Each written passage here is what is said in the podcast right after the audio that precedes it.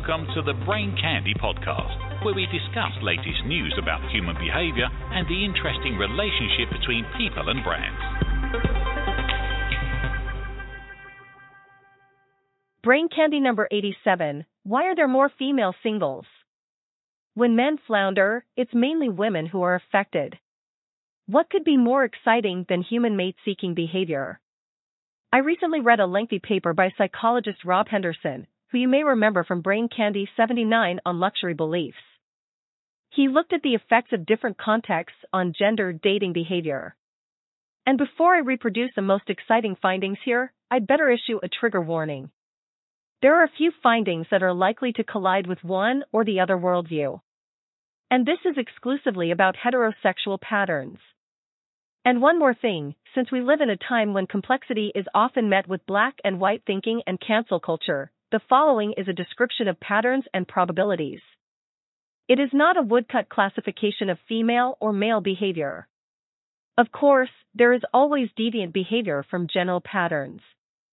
I focus on the findings and minimize background info on study designs for better reading flow.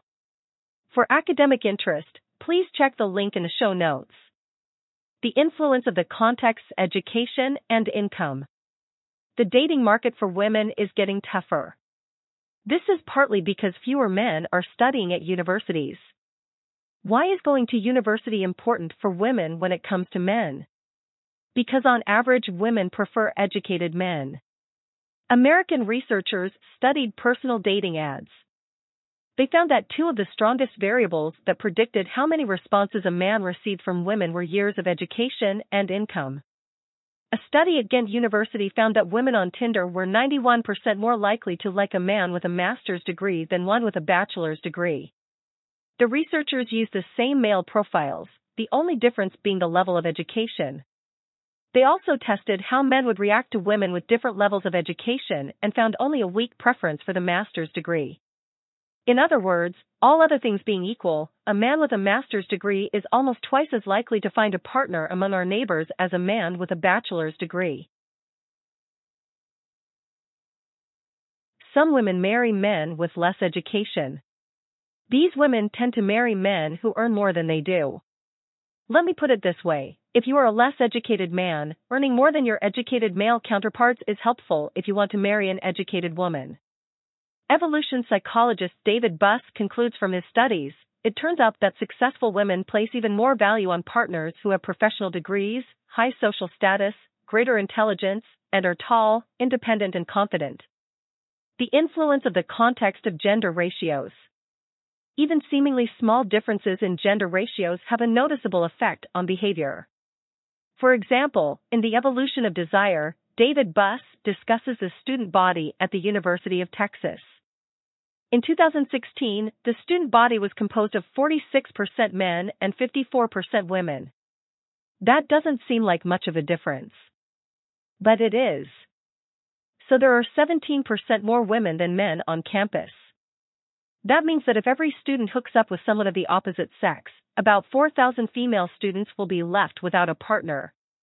In his book Date-onomics, Jon Birger shows that 5.5 million American women between the ages of 22 and 29 have a college degree, most comparable to a bachelor's degree, while there are only 4.1 million men in the same age group with a college degree.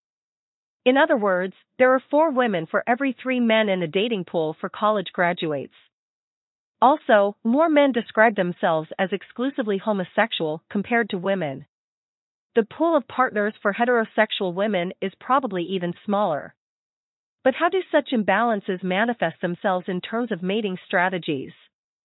When there is a surplus of men, men are more likely to adapt to women's preferences. Because then men are more likely to compete with each other to be what women want. For example, on average, women tend to prefer longer term relationships. In general, women report a greater desire for emotional attention than men. This applies to all cultures, by the way. Jon Birger describes the dating scene at universities which have an unbalanced gender ratio.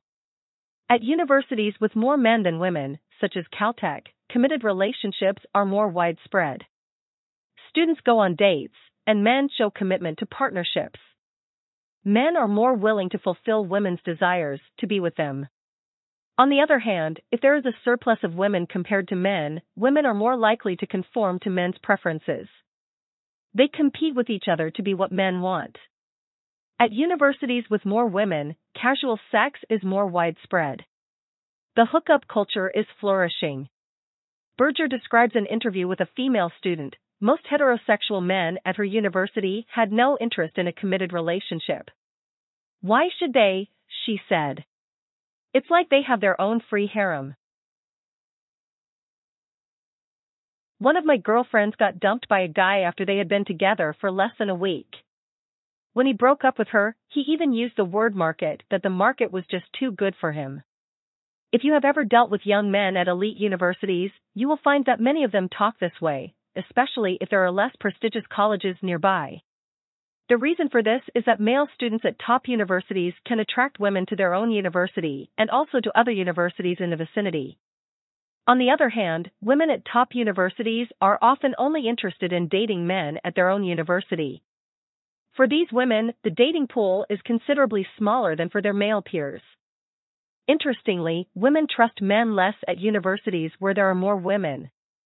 In a study on campus gender ratios and sexual behavior, researchers analyzed data from female students at various U.S. colleges. The women's responses varied depending on the gender ratio on campus. For example, women at colleges with more women were more likely to agree that men don't want committed relationships and that they don't expect much from the men they date. They also found that women at universities with higher female to male ratios were much less likely to say they had never had sex. In contrast, in an environment where there are more men, relationships are more likely to expand. Harvard psychologist Marcia Guttentag and her colleague Paul Secord examined census figures, sex ratio data, and historical texts going back to ancient Greece and medieval Europe. They found that in societies where men were more numerous in relation to women, the culture tended to emphasize courtship and romance. Men had to compete for wives and were therefore more willing to make commitments to women. However, according to Guttentag, while women in such societies were more likely to be forced into stereotypical gender roles, they exercised greater control in choosing their romantic partners. She found that in societies with more women than men, the opposite was true. She writes, the outstanding characteristic of times when women were in oversupply would be that men would not remain committed to the same woman throughout her childbearing years. One can literally hear how she does not like her own insight. There is also something to be said for the fact that educated men prefer educated women. And for long-term relationships, they do. Compared to women, however, men are more willing to date less educated partners. And less educated women are more willing to date men who are more educated than they are. So this means that educated women are not only competing with other educated women for educated male partners, but also with less educated women. So in the dating environment for educated men, there is an oversupply of women. In an essay titled The Mating Crisis Among Educated Women, Buss states that it is no coincidence that the rise of dating culture on college campuses has coincided with the growing proportion of female students. Even Tinder, he believes, is part of the same phenomenon. Fewer desirable men translates into more hookups. Unfortunately, other factors do not bode well for long-term relationships either. According to the Pew Research Center, almost 80% of unmarried women say that a partner with a steady job is very important to them. Working men are more attractive to women. And considering that successful women tend to value economic success even more in prospective partners, it stands to reason that working women place even more value on a job when choosing a partner. However, Pew also found that among unmarried adults, there are only 84 employed men for every 100 women. If all the employed men were suddenly gone, one in six women would be without a partner. Why are men falling behind in education? One reason may be video games. In a paper entitled Cutting Class to Play Video Games, economist Michael Ward examined a dataset of more than 6,000 high school and college students. He found that students spent less time on class and homework and more time playing video games. Moreover, this crowding out effect was more pronounced among male students and students with lower incomes. For males, the average time spent playing video games was three times higher than for females. First, in our culture, where we are constantly connected to technology, activities like playing Xbox, browsing social media, and Snapchatting with friends raise the attractiveness of leisure time. And so it goes that if leisure time is more enjoyable, and as prices for these technologies continue to drop, people may be less willing to work at any given wage. This could be the reason why fewer young men than women are employed or studying. Many young men have decided to devote more of their time to playing and less to education or work. Interestingly, these young men do not report being unhappy. However, the men interviewed are still quite young. It is possible and perhaps even likely that their feelings will change when these men reach middle age. Right now, many young men understand that women want educated and successful partners. Why don't they work harder to conform to this preference? In their book, The Demise of Guys, psychologists Philip Zimbardo and Nikita Duncan suggest that the answer lies in two areas fake war and fake sex. They argue that many young men have a natural desire for conflict, struggle, and accomplishment. Video games satisfy this desire. They are designed to provide a sense of gradual success in the face of obstacles. In addition, young men also have a natural desire for sexual partnerships. Digital porn satisfies this desire. Let's summarize again before describing one last little nugget. There are many more educated women than educated men. Women generally prefer men who are at least as successful as they are. This pool of men is small and shrinking. And in couples where the woman has more education, they tend to prefer men who earn more than they do.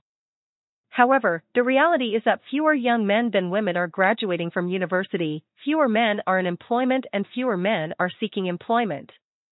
In such an environment, the culture of hooking up becomes more popular, which women tend not to enjoy as much as men. The romantic landscape is rosy for educated and successful men, who are more open to dating both successful and less successful women.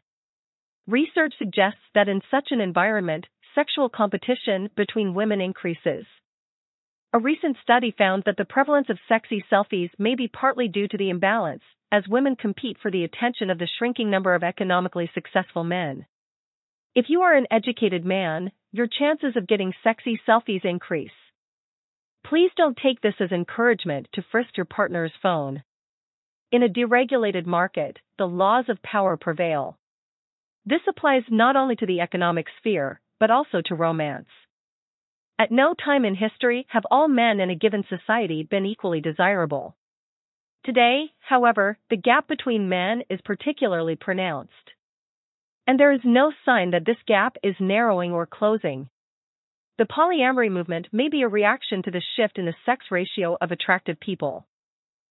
Many people who do not consider themselves polyamorous probably practice some form of polyamory, consciously or unconsciously, as the famous case of West Elm Caleb demonstrates. Most desirable young men who use dating apps almost certainly have at least three women in their rotation, if not more, like the infamous Caleb.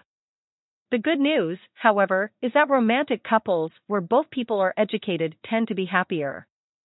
The divorce rate is lower and satisfaction with marriage is higher. But as incentives continue to shift, expectations of monogamy fade, and imbalances continue to affect the dating pool for the educated, we may see fewer such couples. And what do we do with it now? Maybe you have someone who could get an aha out of this brain candy, then just pass it on. It might also help our daughters to better understand certain experiences or to be more aware when it comes to dating experiences. I wonder if I could have used this information to motivate my son more with the equation better education equals more romance before he left school. Because all my attempts at the time showed sub-significant effectiveness. Fortunately, his not burst after he left school. If we succeed in giving our sons more motivation for education, everyone will benefit. Our sons themselves and their potential partners. A note in conclusion. Marketing and especially market research usually assume that human behavior is controlled from inside, attitudes, personality, drives, etc. However, modern behavioral science shows that our decisions are primarily situational, i.e., context dependent.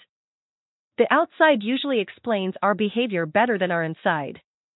We are not stupid stimulus response machines. Because we learn through life experience which behavior has worked for us in which contexts. And when contexts change, our behavior changes. See people's experiences when looking for a partner. Narrated by Jennifer Mills. Thanks for listening to the Brain Candy podcast.